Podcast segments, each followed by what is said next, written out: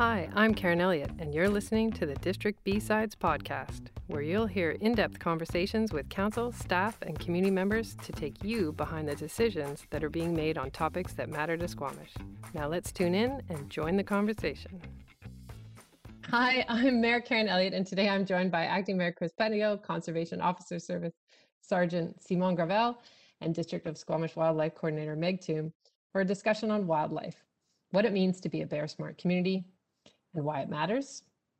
Um, and uh, the truth behind some of the most commonly misunderstood wildlife myths.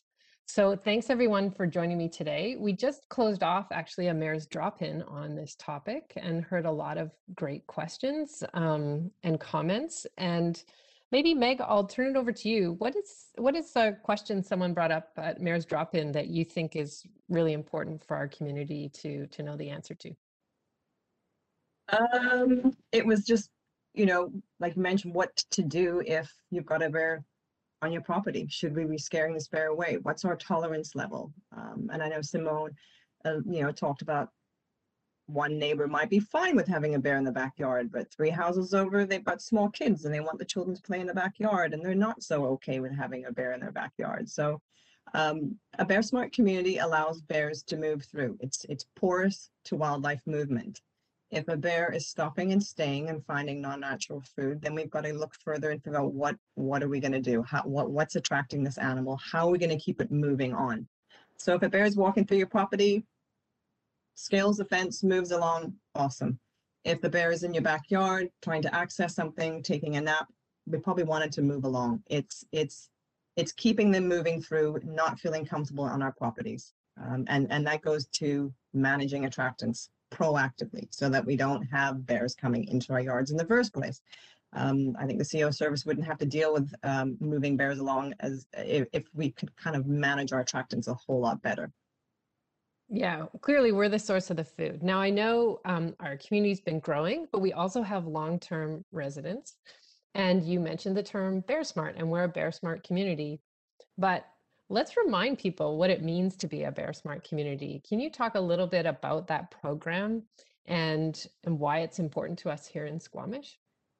Sure. So if you go back in history, in about 2014, about 27 bears were killed within the district of Squamish. And a concerned group of residents, along with the Conservation Officer Service, went and did a presentation to council and said, you know, this is not sustainable. We can't keep killing bears because we're not managing our attractants. And yes, the province oversees the management of wildlife, but municipalities are um, ultimately responsible for managing the things that bring the wildlife in. So um, they decided let's pursue Bear Smart status, and that's a program offered through the Ministry of Environment, and it's a voluntary program for communities to sign up for. And there's six criteria you have to fulfill, or at least show the province that you're working towards fulfilling. So it's a progress, it's a process, I should say. Um, so by 2005, an education program was implemented within the district and a wildlife attractant bylaw was implemented. Um, over the years, we started getting locks on our totes. Um, all municipal garbage cans were bear resistant. Uh, additional bylaws were brought on board. Policies were addressed. So by 2010, uh, we applied for Bear Smart certification and we were accredited by the ministry in 2010 uh, second community in BC to get this accreditation. And it essentially just shows that we are really working hard.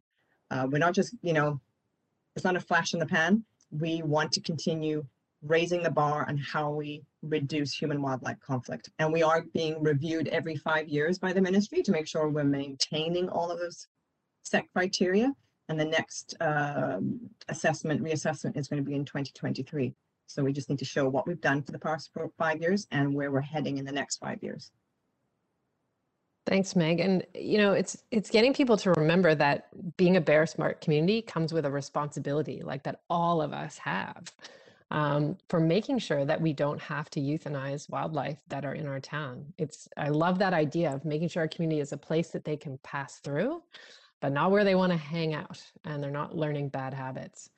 Um, Simon, you ha you had some questions during the mayor's drop-in. Is there one that stood out for you that that you want to share in this podcast?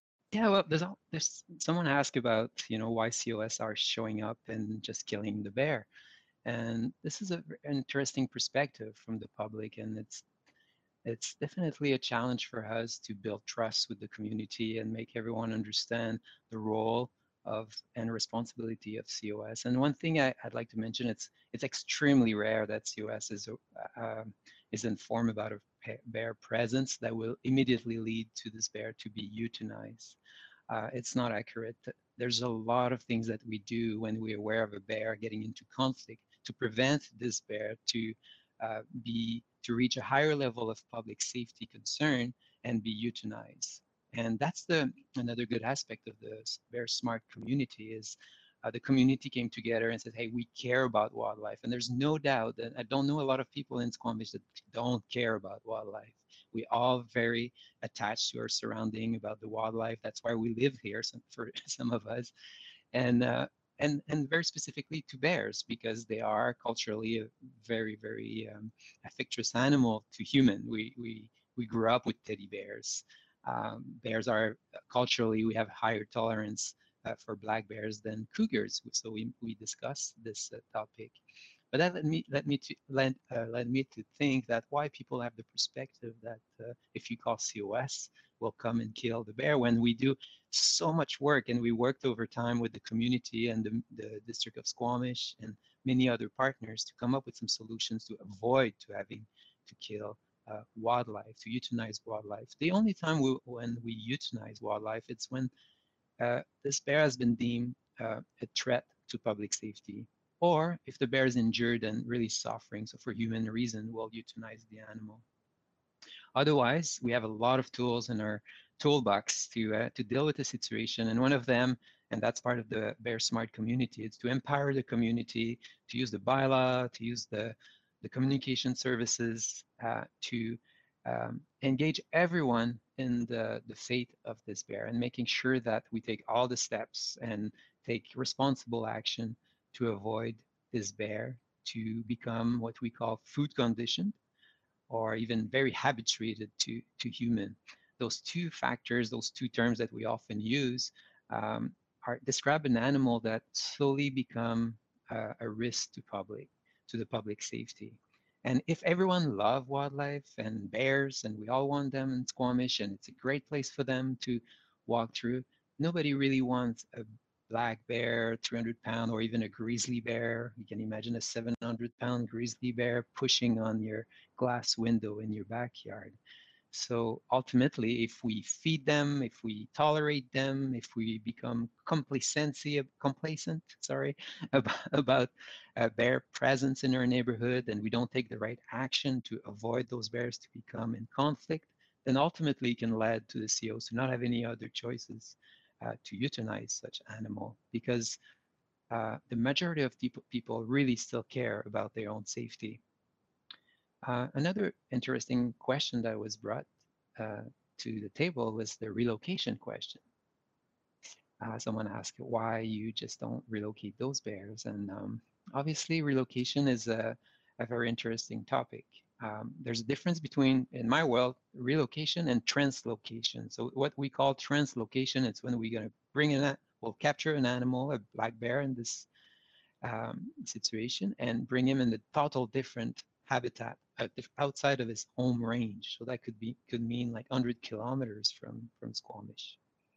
By experience, we know that is very not successful.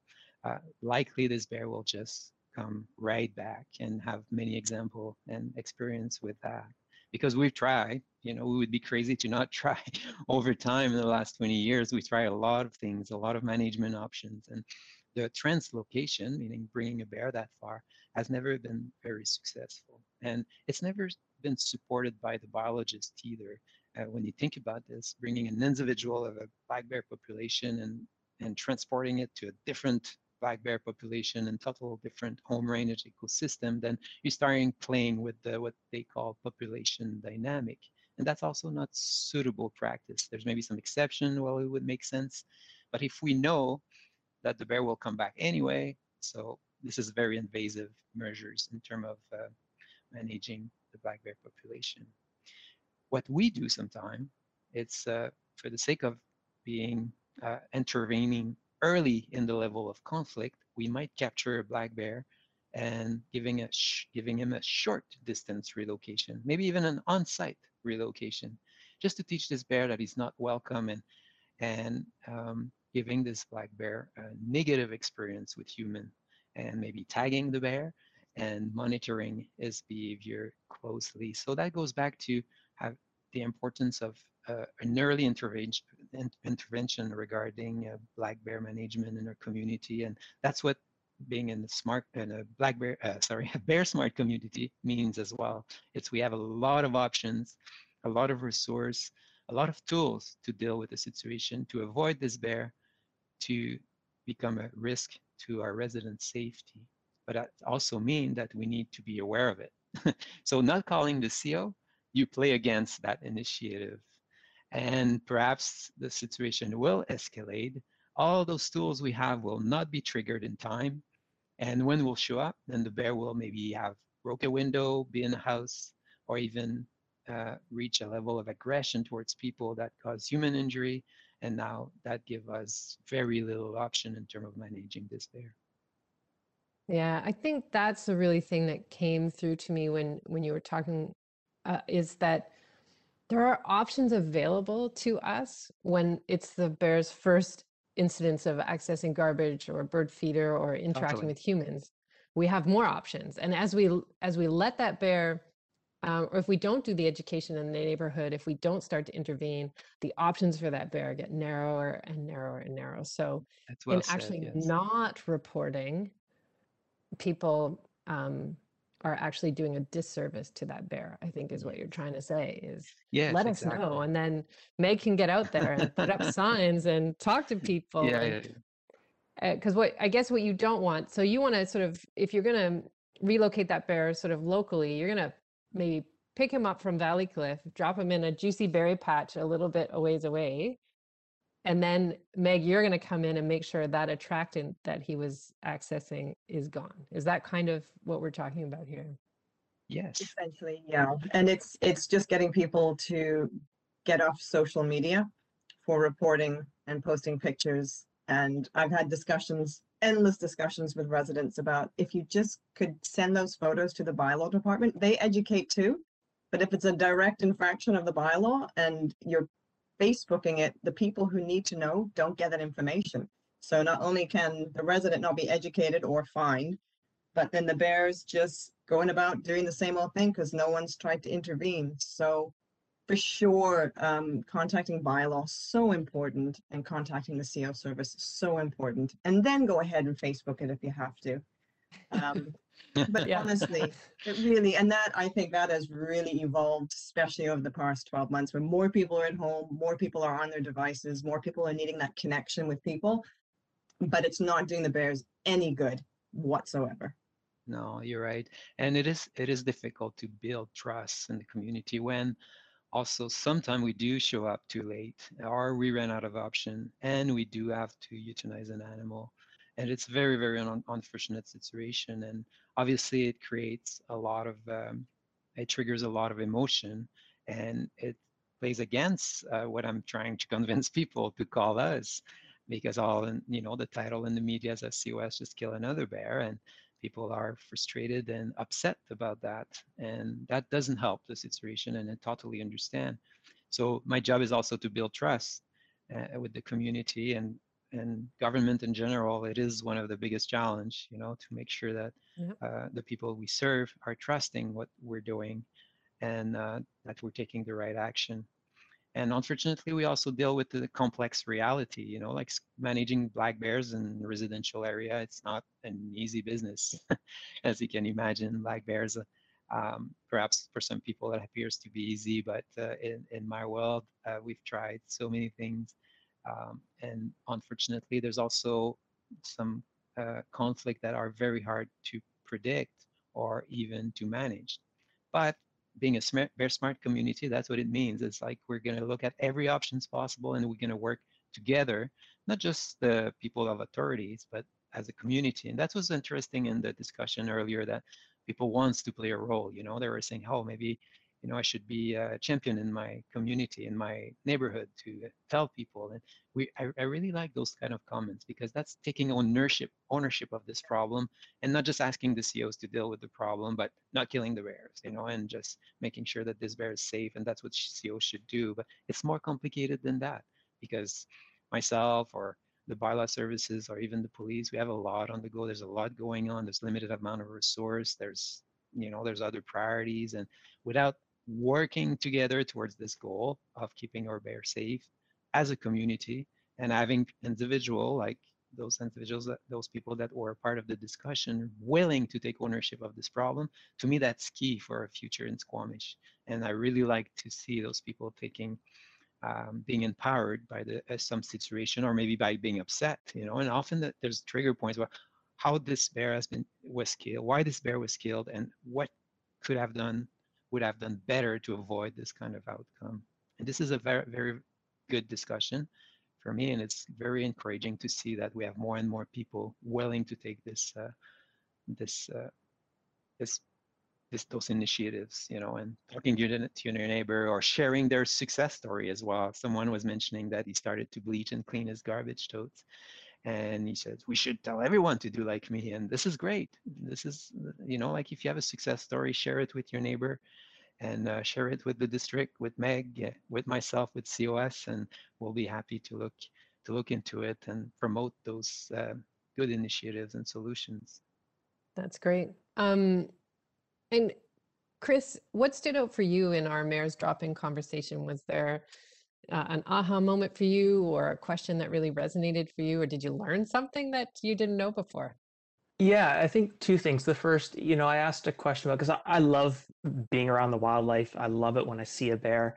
Uh, I, I, try to be careful uh, i'll come back to that piece a bit later maybe but uh, love it when i see a bear and so i have i've had this thought of you know if we manage the attractants we're no longer attracting them can't we uh, coexist a little bit more with bears uh, because we love seeing them. And I think the the the really interesting point for me is is that when we do that, we're still domesticating them, and it's not going to usually end up well for the bears, and and maybe not for us either.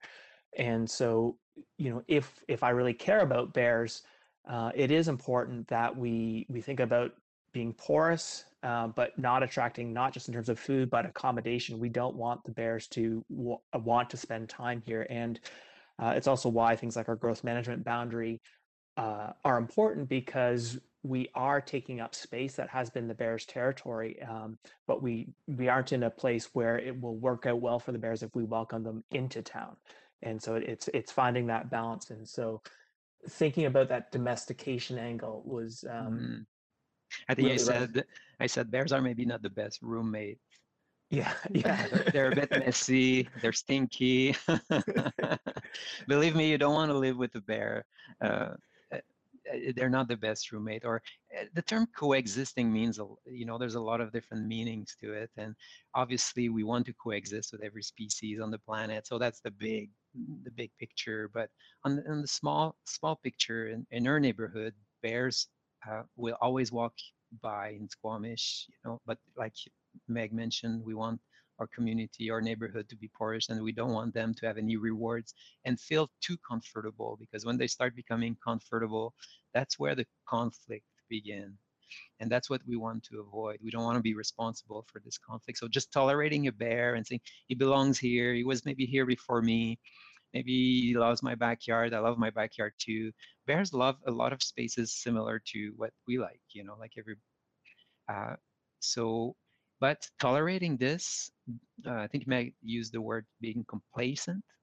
Uh, it's not ideal. So coexisting in terms of like cohabiting, sharing the same space, the same neighborhood with black bears, in my experience, it's probably not the best uh, vision because ultimately conflict will um, can happen, and then when those bears can become like a risk to public safety, and mitigating those situations are very, very difficult.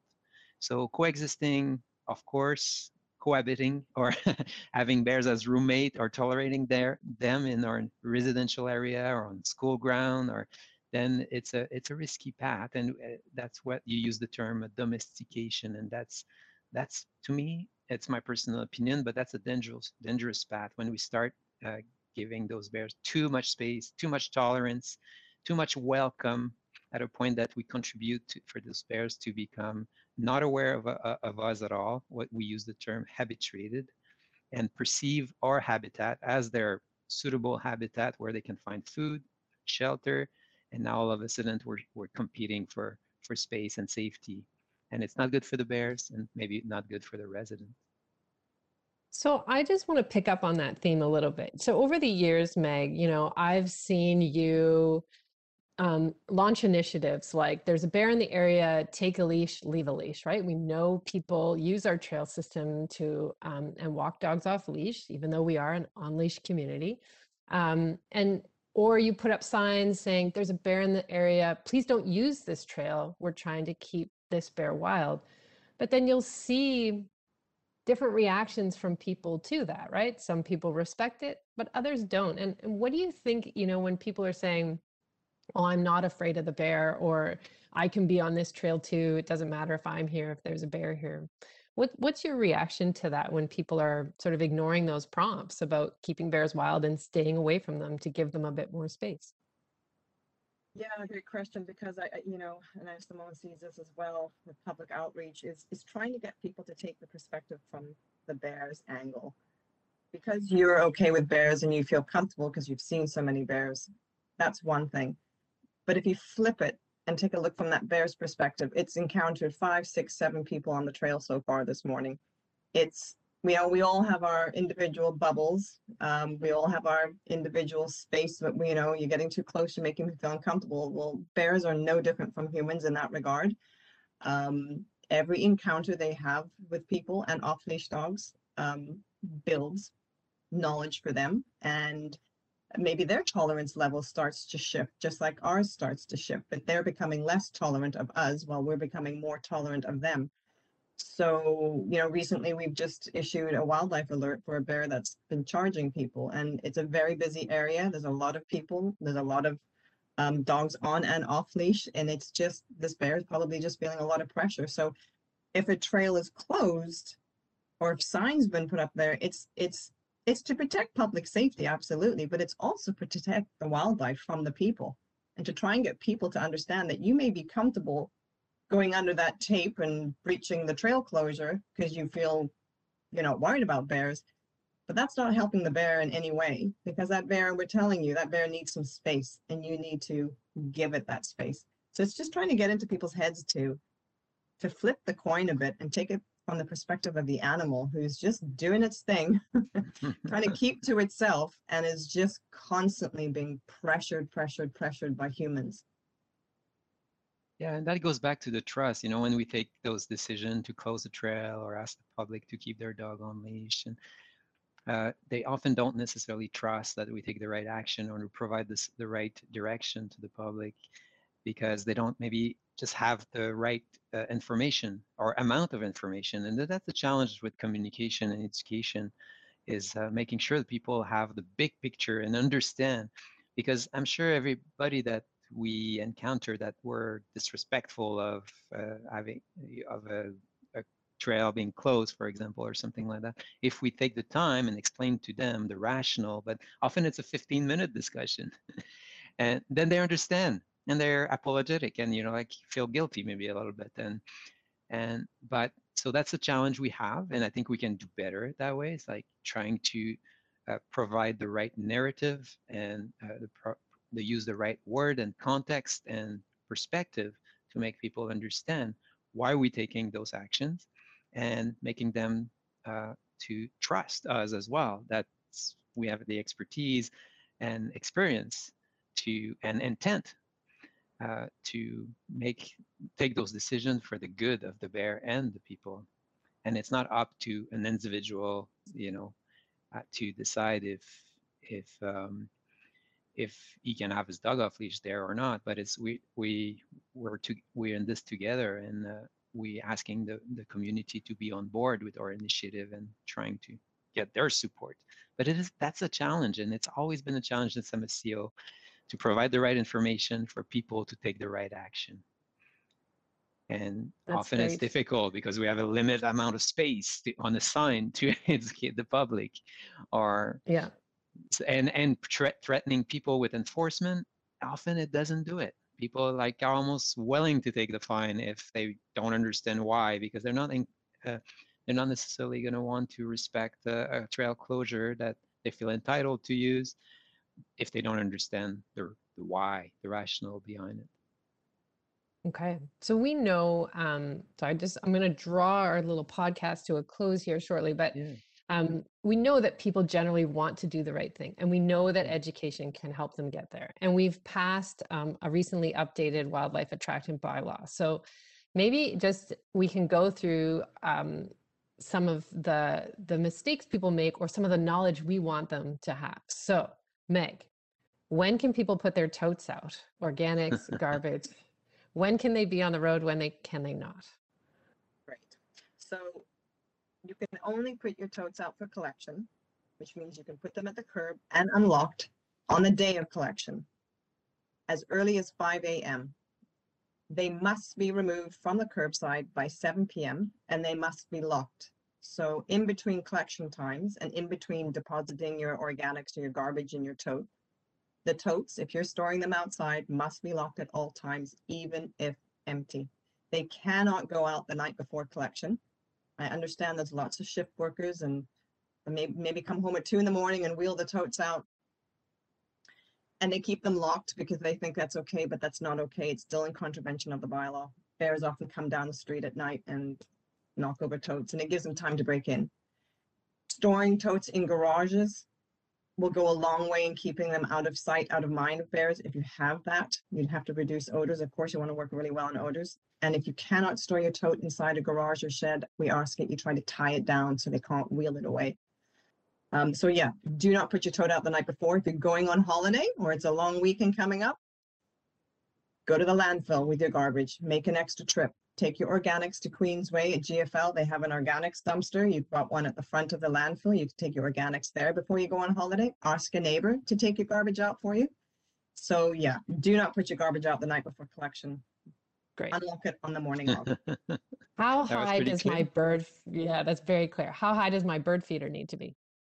at least at least nine ten feet off the ground and, And don't sh- just don't hang it from a tree because they climb trees Okay, good. and really important too if i can add i know we're running out of time but put a catch tray underneath because a lot of people just have the bird feeder and the seed just drops and then you've got rats raccoons you're right and then you've got predators feeding on your bobcats and coyotes and we had a bear and a bird feeder overnight in Valleycliffe because again it's accessible so food chains we got to think of food chains Food chains. Okay. Uh, lots of people um, complain about the smell in their organic bin. What's your top tip on having non-smelly bins that attract bears? Top tip, if you are a meat eater or a fish eater, take the scraps, wrap it up in some paper towel or use a paper bag and find a little space in your freezer for it. It will freeze right away, it reduces odors, and you will not get maggots in the summertime. Number one, and then rinse, rinse, rinse, clean out your garbage. And I also go as far as with the meat wrappers, I'll rinse the plastic. If it can't be recycled, it goes in the garbage clean. The disposable absorbent pad in a meat packet goes into the freezer in a plastic bag. I just use an old sandwich or bagel bag. So that's frozen too. And then I rinse the meat tray for the styrofoam for future recycling. Yeah, so there's steps that you can take. Takes a little bit more tips. effort, but it's a habit. It's all about creating new habits. Um, okay. What are other errors that you see people make that uh, I haven't asked about? Um, if your garbage or organics tote is broken in any way, shape, or form, if the locks aren't working, you are in the new bylaw that was um, passed, you are responsible to contact GFL for a free replacement if it's if it's wildlife related or just general wear and tear. Um, they are doing an awesome job in getting those repairs done quickly. So yeah, if you've got a lot, take a look at your tote. Take a look at it. Look and see if the locks are working and uh, contact them if there's anything wrong with them because that's a lot a lot of broken totes out there Uh, Simon mentioned something fruit trees. What's a best practice if you've got fruit trees in your yard? Fruit trees Because fruit trees, some people think that's natural food. but that is like a smorgasbord for a bear. That wouldn't just appear in the forest for them. That's a domestic food. So what's the best practice around? Fruit trees, um, pruning is key over the winter. Get it to a manageable size so that you can actually harvest the fruit and you're not leaving scads of them up top because bears are excellent climbers and they'll clean that for you. Um, so managing them over the winter, pruning them to get them to a manageable size. If you've got too much fruit, what you should consider doing is uh, power washing some of the blossoms off just to reduce the harvest size. A lot of people just cannot keep up with the fruit production. Obviously, open it up to other people coming in and helping you pick the fruit. You've got neighbors who want the fruit, let them in and let them pick away. Um, and electric fencing is the other option. So just prior to harvest time, put up a portable electric fence. So it only stays up there for a couple of weeks and you can remove it and that protects your um, your crop. Can you get a portable electric fence in Squamish? Yep. Home hardware, I believe. There's Margot supplies. There's lots of different resources for people and it's just, it's portable. So you, you can even get a solar powered one and you would just use it for a period of time until you harvest your fruit and then you don't need it the following year. Great. Did I miss anything? Chris What's clear? One thing that is clear, it's uh, living with bears. It's a lot of work. Whereas, Yeah. you know, like if you're from the city and you never lived with bear and you arrive in Squamish and like, whoa, okay, I need to do this, I need to do that. I to do what?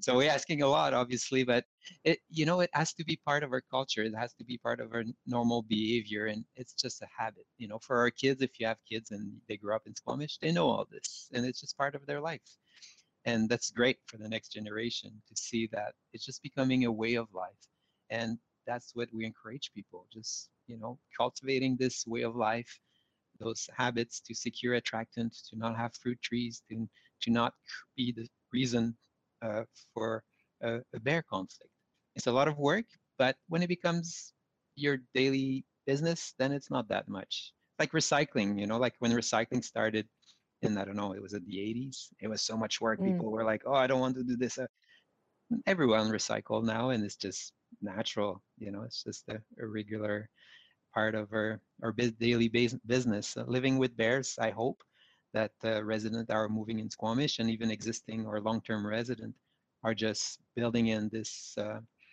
this behavior into their day-to-day life. That's I think- wonderful. Chris? Yeah, I think for me, it just um, reminded of the aware part of Bear Aware riding home from the committee of the whole meeting yesterday on um, the uh, the commuter trail. Uh, I saw a guy ahead of me pull out to Loggers Lane, and I thought, why the heck is he doing that? It's it's a beautiful trail. Why would you go on the road?